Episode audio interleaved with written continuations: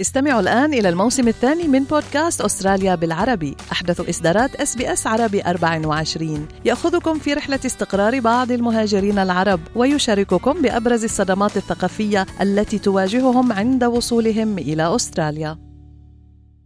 أنتم برفقة إس بي إس عربي 24 أستراليا بلد معرض لمخاطر شديدة تتصل بالطقس. يوجد الآن نظام وطني جديد موحد لتصنيف مخاطر الحرائق ونظام إنذار للطوارئ لمساعدة المجتمعات ووكالات الاستجابة للطوارئ على فهم المخاطر والاستعداد والاستجابة للأحداث الخطيرة المختلفة بما في ذلك حرائق الغابات والفيضانات والأعاصير والعواصف والحرارة الشديدة. إليك ما تعنيه مستويات الخطورة وما يجب عليك القيام به لكل منها. في كانون الأول ديسمبر من العام 2019 تصدرت أستراليا عناوين الصحف في جميع أنحاء العالم لحرائق الغابات الكارثية التي دمرت البلاد خلال الصيف الأسود. وبعد أسابيع فقط من احتراق النيران بمساحات شاسعة من الأراضي كانت بعض نفس المجتمعات المتضررة من الحرائق تعاني من الفيضانات. حيث تسببت الأمطار والعواصف الشديدة في ارتفاع مناسيب المياه في الأنهار.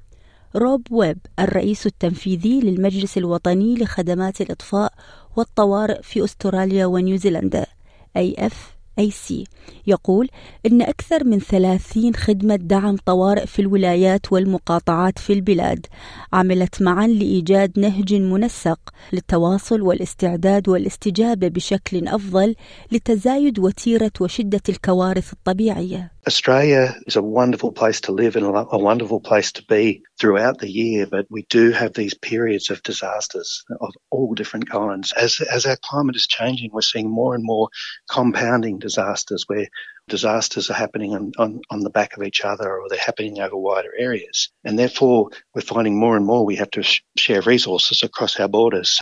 وقامت أستراليا مؤخرا بتحديث وتبسيط أنظمة الإنذار في حالات الطوارئ وتصنيفاتها لمخاطر الحرائق وأدخلت نظاما وطنيا متدرجا. وذلك لضمان فهم كل من وكالات الاستجابة للطوارئ والمجتمع ككل لما تعنيه كل فئة من فئات المخاطر ومعرفة كيفية الاستجابة في حالة وقوع كارثة طبيعية بغض النظر عن الموقع. تتشابه تصنيفات مخاطر الحريق وأنظمة التحذيرات في حالات الطوارئ ولكنها تستخدم في المراحل المختلفة لحالات الطوارئ والمخاطر المختلفة وتشرح فيونا دونستون المديرة الوطنية للمشاركة المجتمعية في مكتب الأرصاد الجوية الاختلافات. The fire danger rating system is specifically for fire preparedness. So how severe or how concerned are we about the weather conditions? And the environment that's leading up to. So if we were to say tomorrow is going to be pretty hot and windy and we haven't had rain for a while and the grass and vegetation or the trees are quite dry, from there we determine a fire danger rating and it's there that we then say that we need to take action in order to prepare in case a fire starts. وعلى النقيض من ذلك يتم استخدام نظام الإنذار الأسترالي لوصف شدة حالة طوارئ أو حادث يقع بالفعل وهو يستخدم لأنواع كثيرة من الكوارث الطبيعية وليس فقط للحرائق. The Australian warning system is designed to incorporate many different types of hazard warnings. So flood, fire, cyclones, heat. So those different types of systems. And then there's a tiered system there that provides a level of warning depending on the threat to people's lives or their homes or businesses. So one is before an event and one is sort of during an event. تم إدخال نظام الإنذار الأسترالي في جميع أنحاء البلاد في كانون الأول ديسمبر من العام 2020 وهو مقسم إلى ثلاث فئات ملونا بألوان مختلفة إلا أنه بدأ العمل بنظام تصنيف مخاطر الحرائق الذي تم تنقيحه حديثا في أيلول سبتمبر من العام 2022 وله أربع فئات مشابهة تحمل ألوانا مختلفة ويوضح روب ويب هذا النظام الجديد It's replacing a system that was almost 50 years old. And um, this new system has also got a much simpler system for our communities to understand. We worked with the community to design a new, simpler four level system with really simple language that allows people to prepare and act when they need to do so. إليزابيث جو هي متطوعة منذ فترة طويلة في دائرة الإطفاء الريفية في نيو ساوث ويلز وهي تقول إن فهم هذه التنبيهات أمر حيوي. One of the things that we always see is that people who don't leave, don't understand or leave too late. We're often having to also work with them during very intense fires. And what that's actually doing is it's actually drawing away resources from firefighting because we need to then look after people. supporting people to get out of those dangerous situations. ويجمع النظام الجديد لتقييم أخطار الحرائق بين أحدث العلوم والبيانات التي جمعتها مختلف وكالات الاستجابة لحالات الطوارئ ومكتب الأرصاد الجوية. يقول السيد ويب إن النظام الجديد يأخذ في الاعتبار الأنواع المتنوعة من المناخ والغطاء النباتي الموجودة في أجزاء مختلفة من البلاد. الفئة الأولى من نظام تصنيف مخاطر الحريق هي معتدلة وهي خضراء اللون وهذا يعني إنه حان الوقت للتخطيط والاستعداد.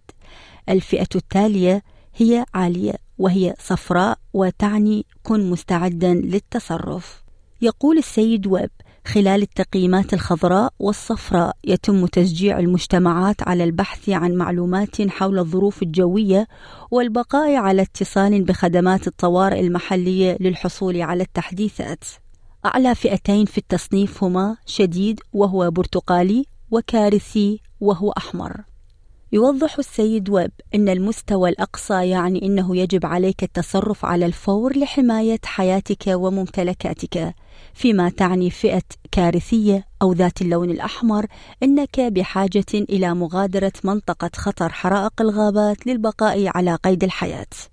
يقول السيد ويب أن خطة النجاة من حرائق الغابات وكيفية رد فعلك ستعتمد على ظروفك الخاصة. في حين أن بعض المناطق الأكثر اكتظاظا بالسكان في أستراليا عرضة للحرائق خلال الأشهر الحارة فإن أجزاء أخرى من البلاد مثل الشمال تعاني من الحرائق خلال فصل الشتاء It will vary from person to person where your property is, how well prepared your property is. But ultimately speaking, if you hear that extreme forecast and you're in a bushfire prone area, that's where you must understand your own um, bushfire survival plan and then take that action of either you may choose to leave, you may choose to sit down with your family and discuss exactly what you might do on a day. وبمجرد حدوث حريق في الأدغال أو أي خطر آخر ستبدأ أنظمة الإنذار الأسترالية المكونة من ثلاثة مستويات بالعمل المستوى الأول هو المشورة وهو أصفر ويعني أن الخطر قد بدأ ولكن لا يوجد خطر مباشر المستوى الثاني برتقالي ويسمى المراقبة والتصرف وهذا يعني أن الظروف تتغير ويجب عليك اتخاذ إجراءات لحماية نفسك. المستوى الثالث هو تحذير الطوارئ الأحمر الذي يعني أنك في خطر وتأخير العمل يعرض حياتك للخطر. تقول السيدة دونستون كيف يجب أن تتفاعل مع كل تحذير يعتمد أيضا على نوع حالة الطوارئ؟ في حالة حدوث فيضانات أو حريق قد تحتاج إلى إخلاء المنطقة ومع ذلك إذا كان الخطر هو الحرارة الشديدة أو عواصف البرد فقد تحتاج إلى البحث عن مأوى إن معرفة كيفية استجابتك أنت وأسرتك مسبقا أمر أساسي. Having a plan and talking about it with their household about, you know, if we are threatened by an event, what are the types of things we want to do? Where do we want to go? What will we take with us? What will we do with our pets, our children? All of those things. So it's really important that the discussions that are had at a household and within a community happen well before we're actually issuing formal warnings for the types of events as they unfold. هذا التقرير من إعداد كلوديانا بلانكو ومنال العاني استمعوا إلى آخر إصدارات اس بي اس عربي 24 على جميع منصات البودكاست تابعوا بودكاست الهوية في موسمه الثاني الذي يروي قصصا واقعية تعكس تحديات الانتماء التي يواجهها الشباب العربي في أستراليا.